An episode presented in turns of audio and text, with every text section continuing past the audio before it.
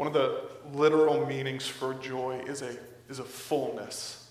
Just as for us to be at peace is for us to be whole, for us to have joy in our hearts is for us to be full. And so that's what we see today. If we look at John chapter 15, we're going to go down to verse 11 because this is the key for everything else we're going to talk about today. This is what it stems from. Because he says this He said, Jesus said, I have told you these things. We're going to discuss what these things are. But he said, I have told you these things so that my joy or my fullness may be in you, and that your joy or, or your fullness may be complete. And so let us open up in prayer as we try to seek to understand what Christ has for us here. Father God, thank you so much for this morning. God, I pray that you would just uh, remove the fog from our eyes, that you would reveal your word to us, that it would be planted in our hearts like a seed, God, that it would grow and it would bear fruit just as you have intended for us. God, that we would see the things that your Son has done, that we would see that it's not our performance or it's not our uh, circumstances or it's not any of the things of this world that our joy should be contingent upon. It is in you, it is from you. And so, God, please fill us with joy, make us whole, and then fill us up completely, God. Share with our hearts, our souls, what they long for today. Let us be unburdened. Let us be at rest. And let us be fed and nourished by your word. It's in Jesus' name that we pray. Amen. So, what are these things that Jesus is telling us so that we may have joy and that we may be full and that my joy, meaning Christ's joy, his fullness, what pleases him, what gives him calm delight, what gives him gladness, that they may be in us and that we may be made complete from that. We have to go back up to the beginning of what he's saying here, and that starts in chapter 15, verse 1 because it carries over after he talks about peace in 14. Then he says, Get up, let us leave this place. And so it's not a continuation of that. We have to cut it off right there. So in 15, verse 1, we come in and says, Jesus says this I am the true vine, and my Father is the gardener.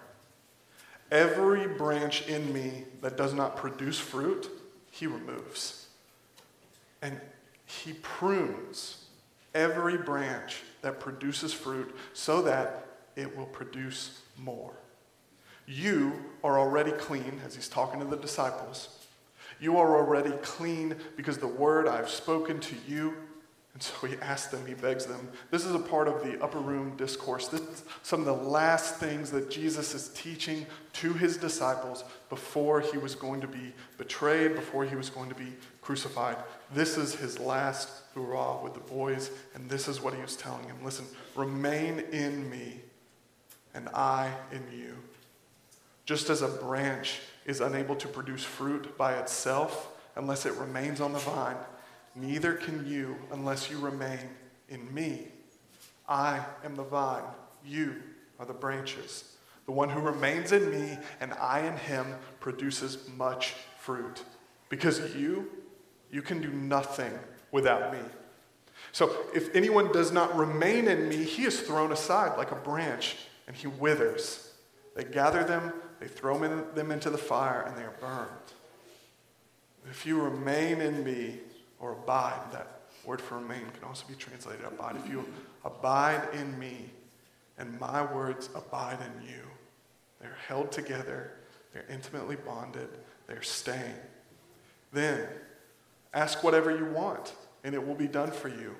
He says this My Father is glorified by this, that you can produce much fruit and prove to be my disciples. As the Father has loved me, I have also loved you. So remain in my love. If you keep my commands, you will remain in my love, just as I have kept my Father's commands and, his, and remain in his love. So these are the things these are the things that make us complete. These are the things that put Christ's joy, his fullness into us. So we have to seek to understand them. We have to work through them. And so we see this at the very beginning.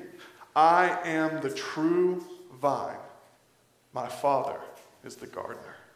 It is through Christ that we are grafted into this vine, just like we see all throughout Scripture. He uses this parable, this, these metaphors over and over again. And he explains it like this Every branch in me on this vine that does not produce fruit, he removes, meaning God the Father removes. And God the Father, he prunes every branch that produces fruit so that it will produce more, will produce more fruit. But before we can even begin to understand that, we have to go a little bit farther. And he says this Unless it remains on the vine, nothing can produce fruit. Neither can you unless you remain in me.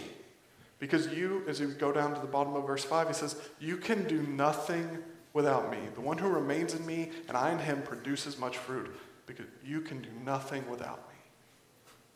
And so we see here that this isn't a, necessarily a parable or, or an understanding that we're going to fall away if we're not doing enough, if we're not doing enough works, if we're not pumping out fruit, if we're not doing what he says, he's not going, uh, we're going to fall away, we're going to wither and die, and he's going to cast us into the fire. That's the way people take it. They, they, a lot of times we look at this, and it does not bring us joy, as Christ intends for it to, as we see down in verse 11. What it brings us is this feeling of dread like, I'm not doing enough, I'm not performing enough, I'm not bearing enough fruit. But that's not what he intends. The first thing that we have to recognize from this is that it's only by being connected to him, only by being a part of the vine, you as a branch, that you can even begin to produce fruit. You have to be connected to Christ. You can do nothing without him. Yes, you can work, you can serve, you can give, but what God shows us and tells us is that nothing eternal, nothing of God. You can go and serve and you can get your face in the paper and they can say, Look what a nice guy he is. Look at all that he does.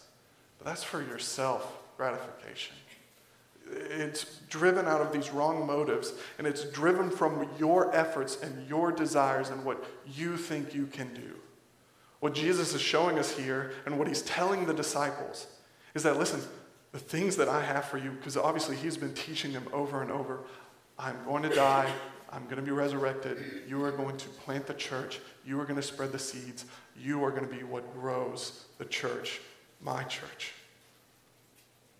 And what Jesus is saying here is that every branch in me, every branch in me, you are already clean because of the word I've spoken to you. You have been forgiven, you've been redeemed. Remain in me, and I in you.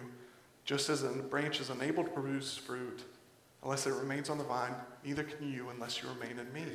You will produce these things because you're tied to me. So it's not by your own power, it's not by your own efforts.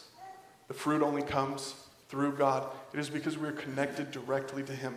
He is the source. Jesus Christ is the source through which we have life, and it's through Him and His power and His enabling of us that we're going to be able to produce fruit and do these things that make an eternal difference.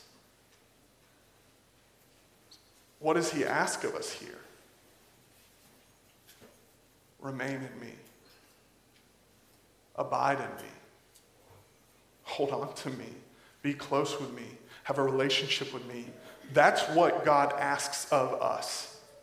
Not to perform miracles, but to allow Him, the one who empowers us, the one who gives us life, to then live through us, work through us. And He is the one who will produce the fruit. He is the one who will pump out more. And listen, for those that produce fruit, God is going to come, the Father, and He is going to prune every branch that produces fruit so that it will produce even more. So, not only is God going to give you a purpose, not only is, does God desire for you to abide in the Son, to become close to Him, to hold on to Him, but if you do that, He's going to give you a purpose. And in fulfilling that purpose, He's going to prune, He's going to enable, He's going to chip away, cut away at your life so that you become more and more effective. Isn't this this just a better understanding of if, if God is the potter and we are the clay, And He is molding us and He is shaping us. Who is He molding and shaping us into being? My best self? My best self is broken and it is sinful. But when I die to myself, when I allow God to prune, when I allow Him to mold and to shape and to chip away, what He's doing is He's making me more like Christ. For have, to have Christ's fullness dwell within me, to have all the fruits of the Spirit, all the things that are uh, expressions of who Christ is, what He showed us, how He lived out love, joy, peace, patience, kindness, all of these things, aspects and characteristics, not just of Christ, but of God the Father as well. That is what He wants to implant in me. That's the fruit that He wants to grow out of me and that He wants to grow out of each and every one of you. We have to remember when He's talking about these, these branches that aren't producing fruit. These branches that are going to be t- taken away, they're going to wither, and they're going to be thrown in the fire. We have to remember his audience here. Judas sat there. Judas, who had seen everything that Christ had done, he had witnessed the miracles, he had heard his teachings, and yet Judas did not believe. Judas followed for a time, but when it served him better. Judas was used as a tool of the enemy.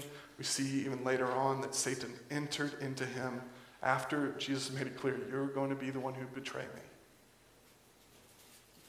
And so we see here we need to have joy, first of all, because our lives are eternally tied to Jesus Christ. We are the branches, He is the vine. And we cannot be taken away from that, first of all, by anyone but God. And he's saying the only ones who are really taken away are the ones who were never in me to begin with. I remain, remain in me, and I in you. And if we remain in Christ, and if he remains in us, then we'll bear fruit. Then we know we're attached to the vine. Then we know that we will have this eternal life, and then he's going to produce fruit from us. And it's going to be painful and it's going to be hard because He is chipping away at our worldliness. He's chipping away at our love for ourselves and He's creating us more into His image. But regardless, I have joy because my life is tied to Christ. And the next thing that we can be joyful for is because it's not about our own efforts. We struggle and we strive to please God. But what we see here, we, we, we do that with our works, we do that with our actions. What God wants is us. What God desires, what He cherishes, what He wants to hold on to, and then through that, move us forward is for us to just simply remain in Him, abide in Him love him the way that he loves us. We're going to see that expressed more clearly soon. Remain in me and I in you. If we do, he will produce fruit. Jesus says, I'm the vine, you're the branches. And then we go to verse 6, or 7. If you remain in me and my words remain in you, if we are abiding together so close, we are holding on to each other like this, then you can ask for whatever you want and it will be done for you. This is one of those verses we can go to, we can abuse. Listen, because you think, like, well, if I want to ask God for a Lamborghini, God should give me a Lamborghini. It makes it very clear right here. God, if I want a million dollars, I promise I'll give some of it away. Like, God, I'll use that to honor you. Like, you should give me these things. Whatever you want, it will be done for you. And so now God becomes our, our debit card. But that's not what he's saying. And we have to look at it very closely to see this. He says in verse 7 If you remain in me and my words remain in you.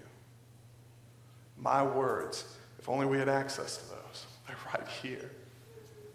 If God's word if Christ's words, his teaching, his commands, love one another, serve one another, forgive, all these things that are laid out for us in Scripture, his teaching who he is as he reveals himself as both man and God, as the Son of Man, as the Son of God, as, he reveals to us through Scripture uh, all of who God is, all of his love and his concern for us, all these different things. That is what, if, we, if his words, his promises, his commands, his teachings, the things that he has done in the past that he tells us about, the things that he asks for us to do now, and the things that he promises he is coming to do again later. If these things, God's word, remains in us, that is one of the things that's going to lead us to joy. And it's when we're that connected with Him, when we are holding on to His words, when He is in us, dwelling within us through the Holy Spirit, when we are uh, feeding ourselves, nourishing ourselves with His words, and they are remaining in us. That's when our wills, the will of God, the will of myself, if I'm abiding in Him, if I'm clinging to His word, that's when our wills and our hearts and Christ's image is going to be so powerfully reflected in me that when I pray for something, when I ask for something, it is going to be something that is in God's will. Just, and again, look at who he was talking to here. These disciples, these disciples who were going to go out and they were going to plant the church. They were going to preach and teach before thousands. They were going to be imprisoned. They were going to be tortured. They were going to be martyred. And they were going to lead to conversion after conversion, people putting their faith in God to the point in which their work, the people that they shared the gospel with, those that they changed, those that they ministered to through the power of Jesus, they are why we are here today. It has been that effective, it has been that strong. Look at the promises that God did. Look at the work that He did. All because these men, as they went about, they asked for the salvation of others. They prayed for the words to say, whether in front of the governmental authorities or in front of the rulers of that day. They prayed and they asked to be released from prison. They prayed for people to be converted. They prayed for demons to be driven out of people. All these things. And the promises that he had for them, that what he's teaching his disciples here in his last days, last moments, last hours with them are these things because they're that important and they're that important for us as well.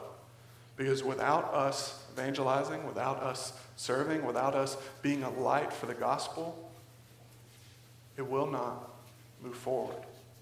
That's our role. That's the fruit that he has for us. You look at these countries where they, two, three generations ago, had a strong Christian faith present within their countries and then that has died or it's disappeared. It's because they were, they were not faithful to what He has for them, to the roles, to the fruit that He wanted them to bear. So if you remain in me and my words, God word, God's words, remain in you, then we'll be so knit together, so close, that we'll pray for the things that are in God's will and they will be done. And our faith can be strengthened by these answered prayers. He says this My Father is glorified by this, that you produce much fruit and prove to be my disciples. We are his disciples as well. If you don't have fruit in your life, it may be because you are not tied to the branch the way that you think. You are not tied to the vine the way that you think you are. So after this, when we can get down on ourselves, when we can start examining our life and considering, like, maybe I'm not doing enough, maybe this, maybe that. Christ comes in with this in verse 9. As the Father has loved me, I have also loved you. Remain in my love.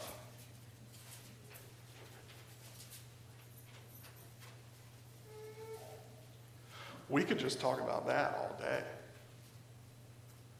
We can sit here and look at this. As the Father, as God the Father loves Christ the Son. As we've seen in Mark, as we've worked through it, God came down from the heavens as. This is my Son. This is my Son in whom I'm well pleased. Later on the Mount of Transfiguration, God's voice came, This is my Son. Listen to him. And here we see now Jesus telling this to us, revealing this to us. As the Father loves me, his Son, his perfect servant, his most humble, the only man who has ever been unhindered by sin in any way, shape, or form. Uh, because we've said over and over Christ loved without sin being involved. So selflessly, perfectly, he expressed love. Selflessly, perfectly, he expressed compassion. He expressed joy. He expressed all these things. He was patient. He was kind. Just as God was in love with and pleased with and, and, and honoring of the Son, just as the Father has loved me, I have also loved you. And Christ is the one who intercedes for us between us and God the Father.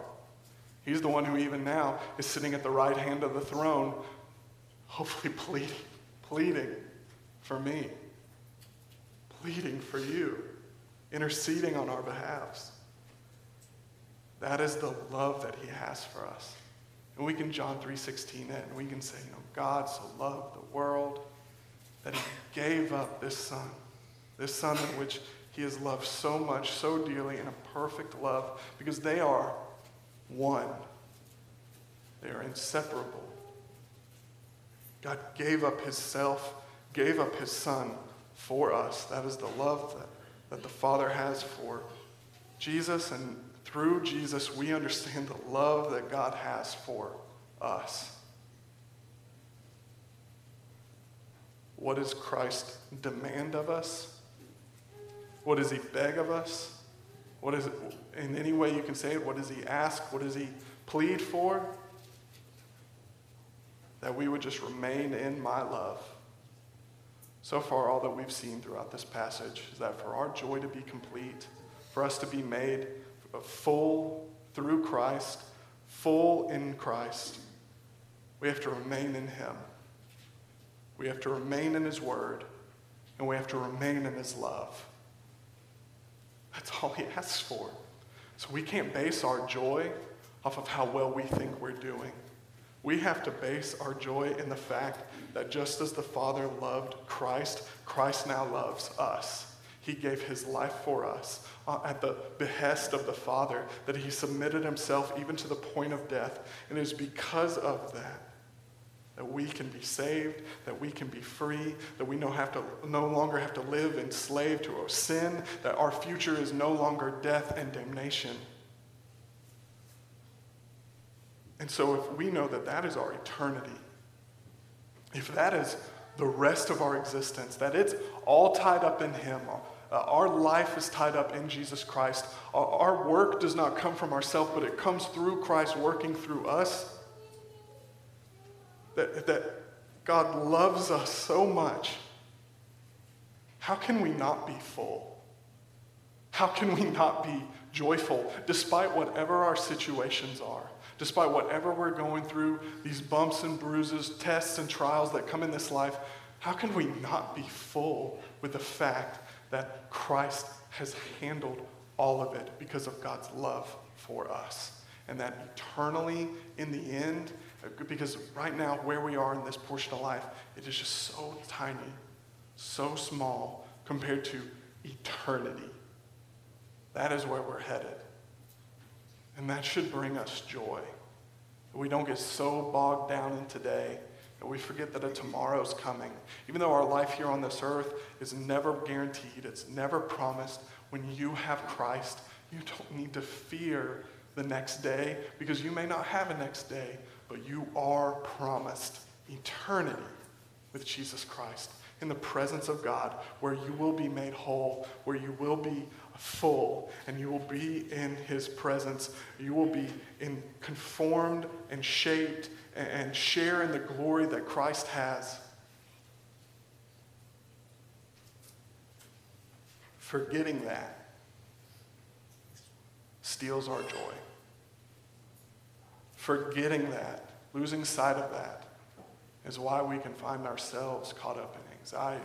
It's why we can find ourselves enslaved in the darkness of depression. It's why we can find ourselves caught up in, in, in anger and frustration. It's because we forget that eternity is coming. We forget that all of myself should be connected to and thriving from Jesus Christ. And that's because many of us, as he says here, as he asks of us, like, if you want to remain in me, have my word remain in you. It's because we don't let that dwell within our hearts. We don't let Christ's word, him as the living word, dwell within us. Most of us have a one to two day a week kind of faith, where one to two days a week we come in, and, and whether it's Wednesday night or, or Sunday or whatever it may be, that's when you remember, that's when you focus on, that's when you experience God and, and you dwell with Him and you let Him dwell with you and abide in you, because that's when you actually take the time out of your life to focus and to share and be in a relationship with Him. And that makes every other day just that more miserable. That makes every other situation, every other temptation, every other place that we go in our lives just that much harder to bear. What God has for us, God has for us each and every moment of each and every day. He is our life, He's not supplemental to our lives. And so, if we want joy, if we want a fullness, then part of that comes by simply remaining in Him, remaining in His Word, remaining in His love. And as we see in verse 10, letting that drive us towards obedience.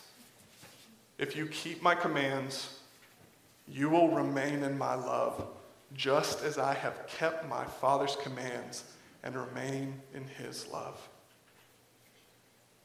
God didn't have special conditions for his son. Jesus came and he was tempted just as we are tempted. He went through everything that a man goes through, he went through everything that a teenage boy goes through. He was tempted and he was tried and he was tested, even more so than us, even greater than us, because Satan himself came down and offered him everything if he would turn away from what God had for him. But the ruler of this world had no power and no authority over our Son, over our Savior. And so, if Christ can be obedient, if, if Christ can hold on to this, if Christ, who we see throughout the example of his life, even though fully God, even though fully man, he clung to God. He worshiped God. He prayed to him continuously. He cried out to him in his times of hurt, in his times of need, as we see as he's begging God, like, take this cup from me if it is in your will.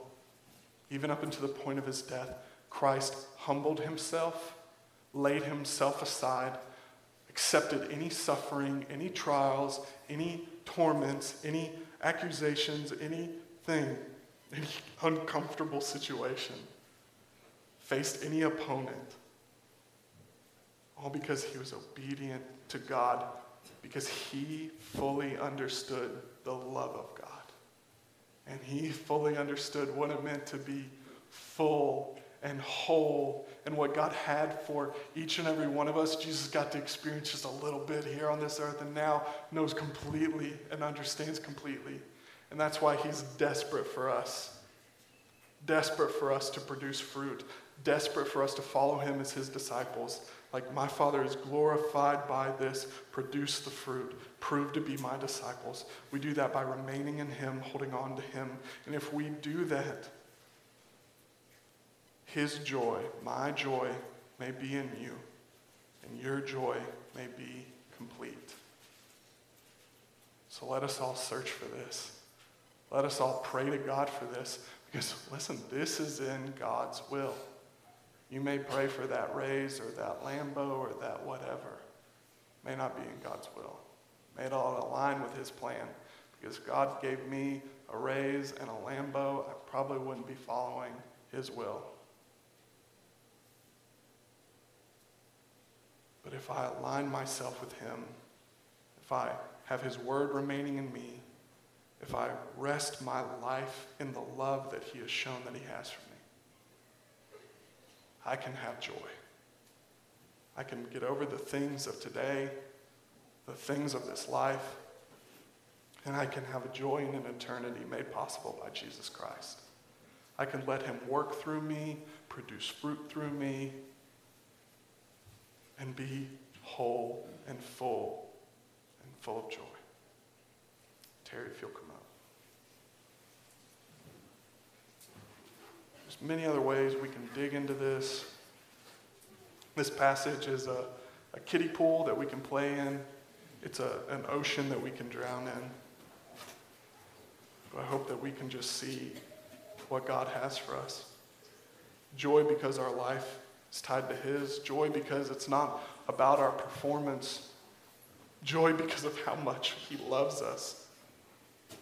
And joy because we can be so close to Him, so, so intimate with our Savior, that we can pray and we can receive, and that we can obey, and that we can live in His love. Let us stand and worship together as we